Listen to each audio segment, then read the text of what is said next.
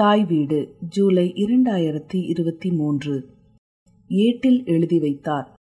அங்காதிபாதம் நானூறு. வைத்தியன் இயல்பு. எழுதியவர் பால. சிவகடாட்சம்.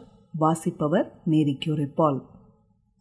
கொன்றிடும் குறியினோடு நாடியின் குணமும் மெய்யில் நின்றிடும் பூதமாதி தத்துவ நிலைமைதானும் அன்றியும் நோயின் பேதம் அனைத்தையும் தெளிந்த அறிந்த வென்றிசேர் வைத்தியன் தன் முறை புரி விதியை கேளே. இருநூற்றி முப்பத்தி நான்கு. மரணக்குறிகள், நாடி துடிப்பு, குணங்குறிகள், உடம்பில் நின்று இயங்கும் பஞ்சபூத தத்துவத்தின் நிலைமை, நோயின் வெவ்வேறு வடிவங்கள் இவை அனைத்தையும் நன்கு அறிந்து தெளிந்த வைத்தியன் தனது மருத்துவத்தை செய்யும் முறை பற்றி கூறுவேன், கேட்பாயாக. விதிமுறையாக சித்தமா மறையின்றன்மை எல்லாம் மதியுறு குறுமுன்பாக மரபினிற் படித்தோனாகி அதிகமாய்க் குருவின் தேவை அன்பொடு வணங்குவோனாய் துதி புரிந்தவரும் போற்றும் தூய நற்குடமுள்ளோனாய். இருநூற்றி முப்பத்தி ஐந்து. சித்தவேதத்தின் விதிமுறைகளை எல்லாம் குருவின் துணையுடன் பாரம்பரிய முறைப்படி கற்றுத் தேர்ந்தவனாய், குருவை பயபக்தியுடன் கூடிய அன்போடு வணங்குபவனாய், எவரும் போற்றக்கூடிய தூய்மையான நற்குணமுடையவனாய், தூய நற்செய்கையுள்ளான், சொல்மனத்தின்மையுள்ளான், தீய வஞ்சனையிலாதான், செகமெல்லாம் மதிக்கும் சீரான், ஏயமையன்றி பொய்யை இயம்பினான், குணங்கண் மூன்றில் சாய்வில் சாத்து விதமான குணத்தினிற்றலைமையுள்ளான். இருநூற்றி முப்பத்தி ஆறு. நன்னடத்தை உள்ளவன், சொல்லிலும் மனதிலும் உறுதியுடையவன், தீங்கு விளைவிக்கக்கூடிய வஞ்சகமில்லாதவன், உலகத்தோரால் மதிக்கப்படுகின்ற சிறப்பு பொருந்தியவன், எப்போதும் உண்மையை தவிர பொய் பேசாதவன், சாத்விகம், ராஜசம், தாமசம் எனப்படும் முக்குணங்களுள் சாத்விகம் என்னும் குணமே மேலோங்கி இருப்பவன், தலைமை எனத்தான் மிக்க தகுதியான் ரோற்றமுள்ளான், அலைவரு சிங்கம் போலும் ஆண்மையான் உறுப்பின் சற்றும் நிலைமை சேர் குறைவிலாதான், நிதியுளான், இரக்கம் பெற்றோன், தொலைவிலா கோபமற்றோன், தொழுதகு மினத்திற் சார்ந்தோன். இருநூற்றி முப்பத்தி ஏழு. தலைமை பண்பு மிக்கவன், அதற்கு தகுதியான தோற்றமுடையவன், அலைச்சல் இல்லாத சிங்கம் போன்ற ஆண்மையுடையவன், உடல் உறுப்புகளில் எவ்வித குறைபாடும் இல்லாதவன், போதிய நிதியுள்ளவன், இரக்க குணம் கொண்டவன், அடக்க முடியாத கோபம் இல்லாதவன், தொழுது வணங்கக்கூடிய தகுதியுடையோருடன் வைத்து எண்ணப்படுபவன், இனமிகு மனையாளன்று யாரையும் தாயென்றென்னும் கணமுறு நீதி கொண்டோன், காசியின் உயிரை எல்லாம் தனதுயிர் என காக்கும் சற்குணத்தயாளன் சீலன், மனமது சோர்விலாதான் மாட்சிமை செவ்வி பெற்றோன். இருநூற்றி முப்பத்தி எட்டு. தனது மனைவியை தவிர மற்றெந்த பெண்ணையும் தாயாக நினைப்பவன், அசைக்க முடியாத நீதியை உடையவன், உலகில் உள்ள உயிர்கள் அனைத்தையும் தனது உயிராக நினைத்து காக்கும் தாராள குணம் கொண்டவன், நல்லொழுக்கமுடையவன், மனதில் சோர்வு அடையாதவன், பெருமை மிக்க மேன்மையால் சிறப்பு பெற்றவன்,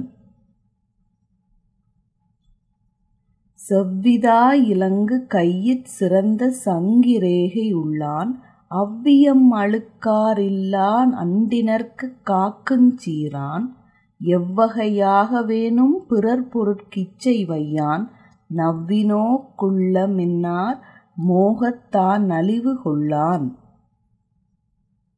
இருநூற்றி முப்பத்தி ஒன்பது.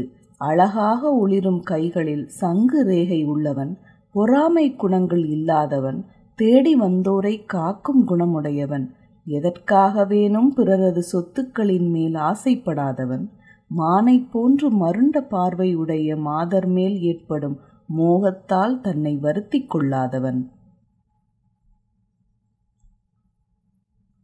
நலிவுறும் இடையோர்க்கெல்லா நன்னயம் மிகவும் செய்வோன், பொலிதரு புகழின் மிக்கோன், புந்தியாற் சிறப்பு பெற்றோன், பலகலை பயிற்சியுள்ளோன், பரநடி கண்பு செய்வோன், மலிவுறு மீனையை சீரான் வைத்திய சீல நாமே.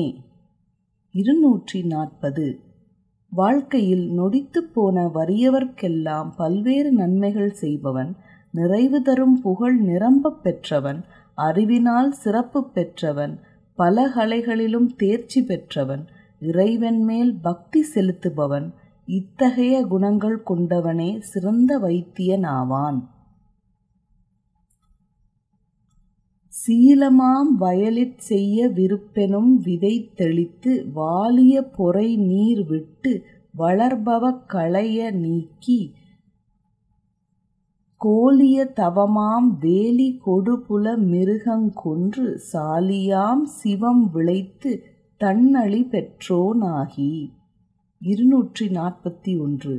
நல்லொழுக்கம் என்னும் வயலில் விருப்பம் என்னும் விதைகளை தூவி, வலிமையான பொறுமை என்னும் தண்ணீர் பாய்ச்சி, பாவம் என்னும் களையை அகற்றி, தவம் என்னும் வேலி அமைத்து, கேடு விளைவிக்கின்ற புலனுணர்வுகள் என்னும் கொடிய மிருகங்களை ஒடுக்கி, செந்நல் ஆகிய சிவத்தை விளைவித்து அருள் பெற்றவனாகி. பெற்றிடும் என்பு காலாய் பேசுகை வளையதாக, வற்றிடு பழுப்பாச் சாக வரிச்சுக நரம்பதாக, சுற்றிய தோலால் வேய்ந்து சுவரென தசையை வைத்து, பற்றுடற்பிணியை காண்பான் பண்டிதன் என்னும் நூலே. இருநூற்றி நாற்பத்தி இரண்டு. எலும்புகள் தூண்களாக, கைகள் உத்தரமாக வளையாக, தசைப்பிடிப்பு குறைவடைந்தால் பழுப்பாக மாறும் தன்மையுடையதாய் வெளியே தெரிகின்ற நரம்புகள் வரிச்சுகளாக, அதற்கு மேல் தோலால் வேயப் பெற்று தசையை சுவராக வைத்து கட்டப்பட்ட வீடாகிய இந்த உடலில் பற்றுகின்ற நோயை கண்டறிபவன் பண்டிதன் ஆவான் என்று வேத நூல் கூறும்.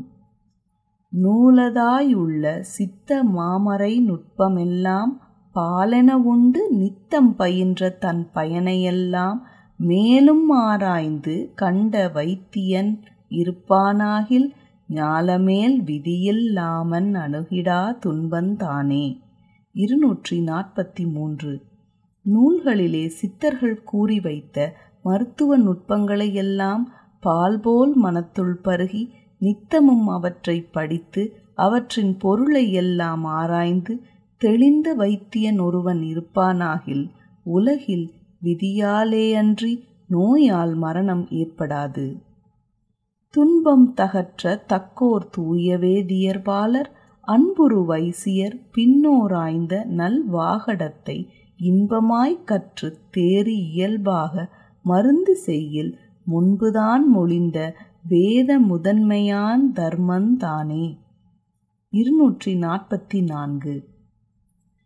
நோய் துன்பம் தீர்க்கக்கூடிய புனிதர்களான பிராமணர், அரசர், வைசியர் மற்றும் சூத்திரர் என்போர் மருத்துவ நூலை விரும்பி கற்று தேர்ச்சி பெற்று முறையாக வைத்தியம் செய்வோராயின், அதுவே வேதங்கள் கூறும் புண்ணியங்களுள் முதன்மையானதாகும். நன்றி. அங்காதிபாத பாடல்கள் சிலவற்றிற்கு பொருள் காண உதவிய திரு சிவபாலு மாஸ்டர் அவர்களுக்கு எனது மனமார்ந்த நன்றி.